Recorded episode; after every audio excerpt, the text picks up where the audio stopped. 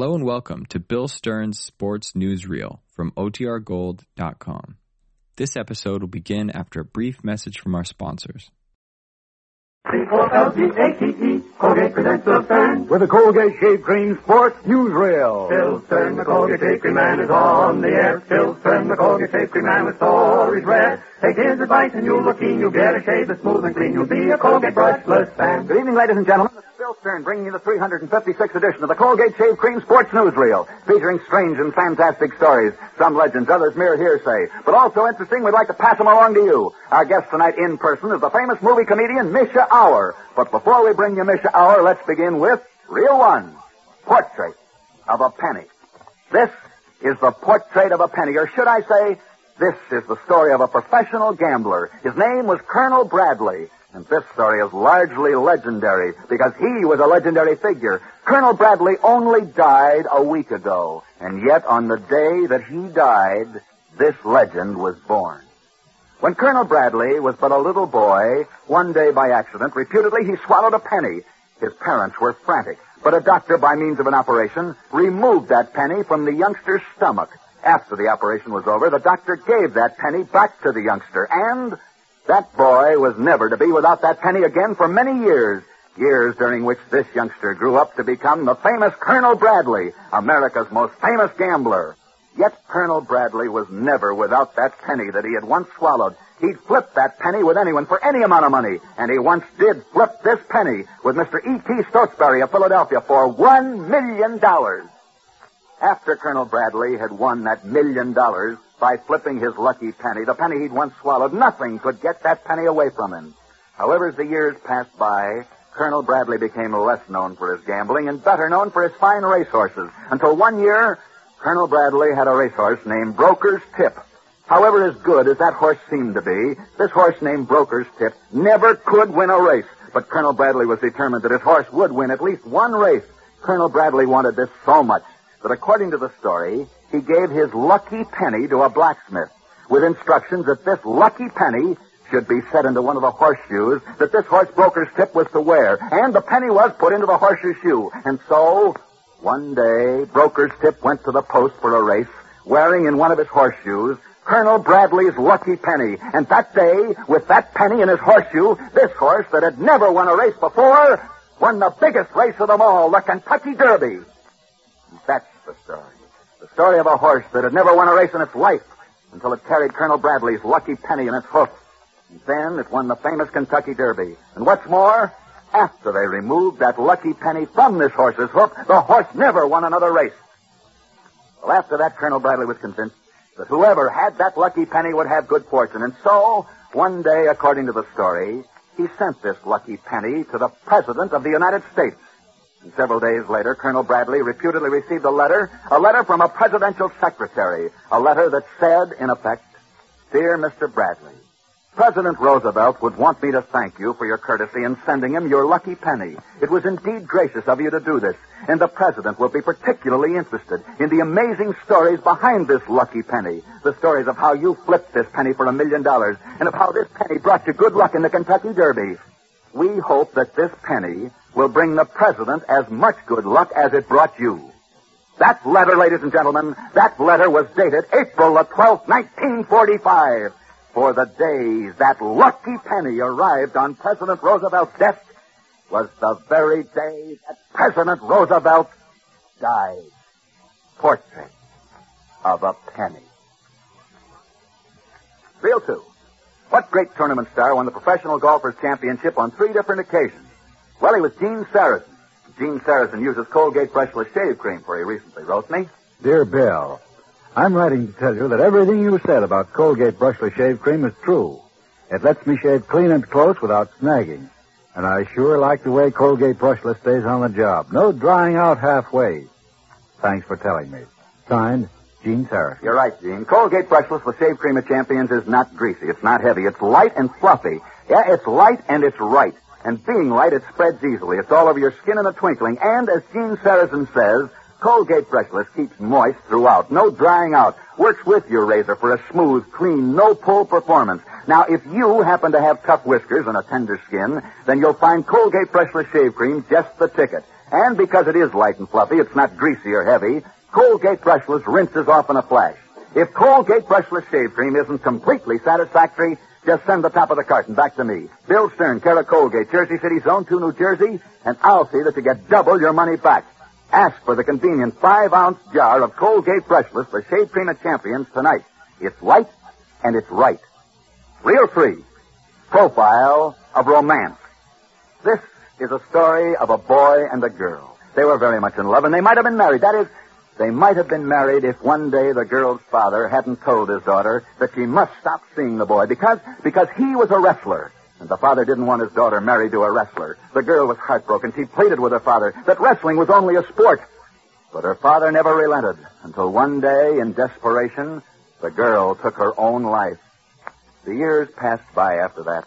But the boy never forgot his former sweetheart, and years afterward, when he himself had passed on, they found among his belongings some old letters, one of which read, My dearest, today they told me you took your own life because we couldn't be married. I promise you I will never marry anyone ever. And he never did marry. Strange, isn't it, that a man should remain a bachelor for the rest of his life because of the sport of wrestling. And yet this man is not remembered because he was a wrestler, but he is remembered as the only bachelor who has ever been president of the United States. For his name was James Buchanan. But speaking of fathers who refuse to let their daughters marry athletes, let me tell you the story of Herman Hupfeld. Herman Hupfeld was very much in love with a girl named Sarah Ann Taylor. But because Herman Hupfeld was a baseball player, Sarah Ann's father did not want them to get married. They might have gotten married despite her father if, if Sarah Ann Taylor hadn't been killed in a tragic accident. That night, Herman Hupfeld sat staring into space. He kept thinking of his sweetheart. She had urged him to give up baseball and to study music. All right, if that's what she had wanted, that's what he'd do. And he did. He became a fine musician. And years later, in her memory, he wrote a melody. In this melody, he tried to tell her that as time went by, his love for her would never change. And although that happened 30 years ago, he has never gotten married. And now you know why Herman Hupfeld wrote his great song, As Time Goes By. No matter what the future brings, as time goes by. But there's an even stranger story of a father trying to keep his daughter from marrying the man that she loved. Only this story happened much more recently. Like all the other legends, this begins too with a boy and a girl who were in love. He, a poor boy born on New York's Lower East Side, and she, she was one of the richest girls in the United States. But they had one thing in common. They both loved sports, and they were always together at sporting events. But despite this fact, her father felt that two people with such different backgrounds could never be happy, even if they did have a common love for sports. For you see, this rich girl was Ellin Mackay, the daughter of the president of the Postal Telegraph Company, and the boy who loved her was Irving Berlin. They took Ellin Mackay to Paris so that she couldn't marry Irving Berlin. But one night he called her on the telephone, and over this phone across the ocean, he sang her a song that he had written just for her, a song that told her he was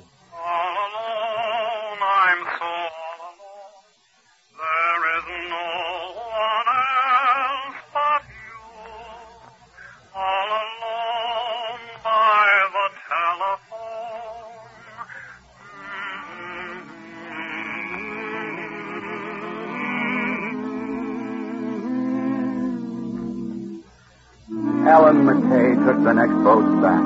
Irving Berlin met her at the dock, and that night they agreed to be married. And with his future wife as an inspiration, Irving Berlin wrote another melody. A melody that told his bride, I'll be loving you always with a love that's true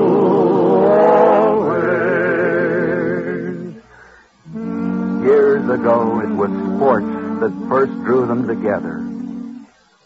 But now we know that the lyrics of his own song have come true in his own life, for their love is Not for just a year, but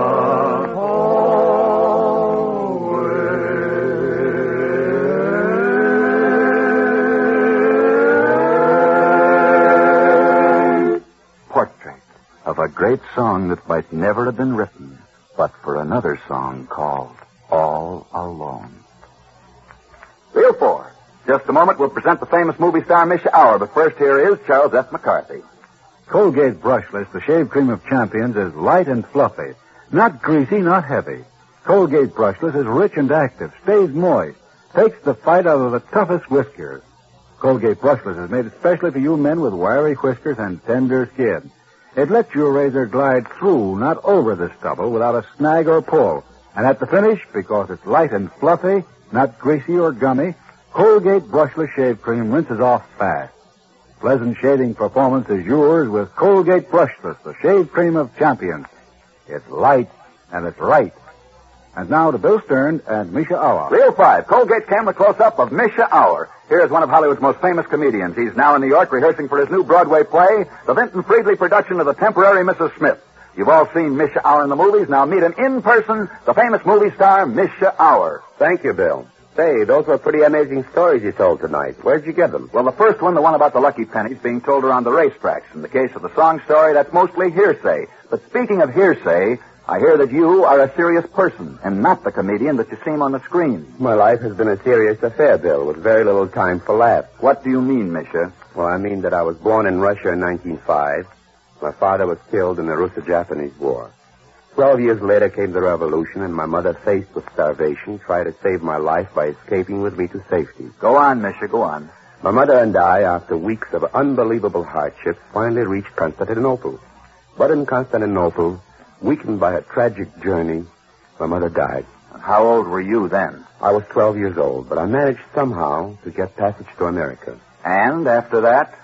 And I have never ceased being grateful to this country for the opportunity it gave me. So you see, Bill, that is why I'm so serious in real life, even though I'm a comedian in the movies. Well, how did you get to be a movie star? Partly because I believe the look of tragedy has never left my face. And when audiences see a man with a serious face doing comedy, becomes twice as funny. Well, I think you're right. But, you know, Mischa, we must get to sports. I've been waiting for you to ask me about sports. And now that you know how I feel about this country, maybe you understand what I'm going to say about sports. What is it uh, you call the great football players um, all Americans? Is that right? Yes, that's right. Well, Bill, we can't all be all Americans in football, but we can be mighty thankful we're all Americans. You're right. Thanks so much. Good luck and good night, Mischa Auer. And that's the Frio Mark for tonight. Next Friday night, we'll be back same time, same stations, with another edition of the Colgate Shave Cream Sports Newsreel. Next week, our program will reach you from Chicago, and our guest next Friday from Chicago will be the famous orchestra leader, Sammy Kaye. So be sure and be with us next Friday night, same time, same stations, when we greet you from Chicago with our special guest, the famous creator of Swing and Sway, Sammy Kaye. See you then. And until then, I'll be seeing you on the screen in the News of the Day newsreel at your favorite Loew's or Associated Theaters. Now, till next Friday night at this very same time, this is Bill Stern for Colgate Shave Cream wishing you all a good, good night. Bill Stern, the Colgate Shave Cream Man, is on his way. Bill Stern, the Colgate Shave Cream Man, had lots to say. He told you tales of sports heroes, the inside dope he really knows. So listen in next Friday night. C-O-L-G-A-T-E. Be sure and listen to another great Colgate program, The Judy Canova Show, which returns to the air over this NBC network tomorrow night at 10 o'clock Eastern Daylight Time. Tune in, Judy Canova, tomorrow night. Mrs. America, you've been asking when are we going to be able to buy more soap? Well, our only source of additional fats to make soap is your kitchen. Your butcher pays you four cents a pound for your used kitchen fats. So don't waste soap. And don't waste, waste fats. This is NBC, the national broadcasting company.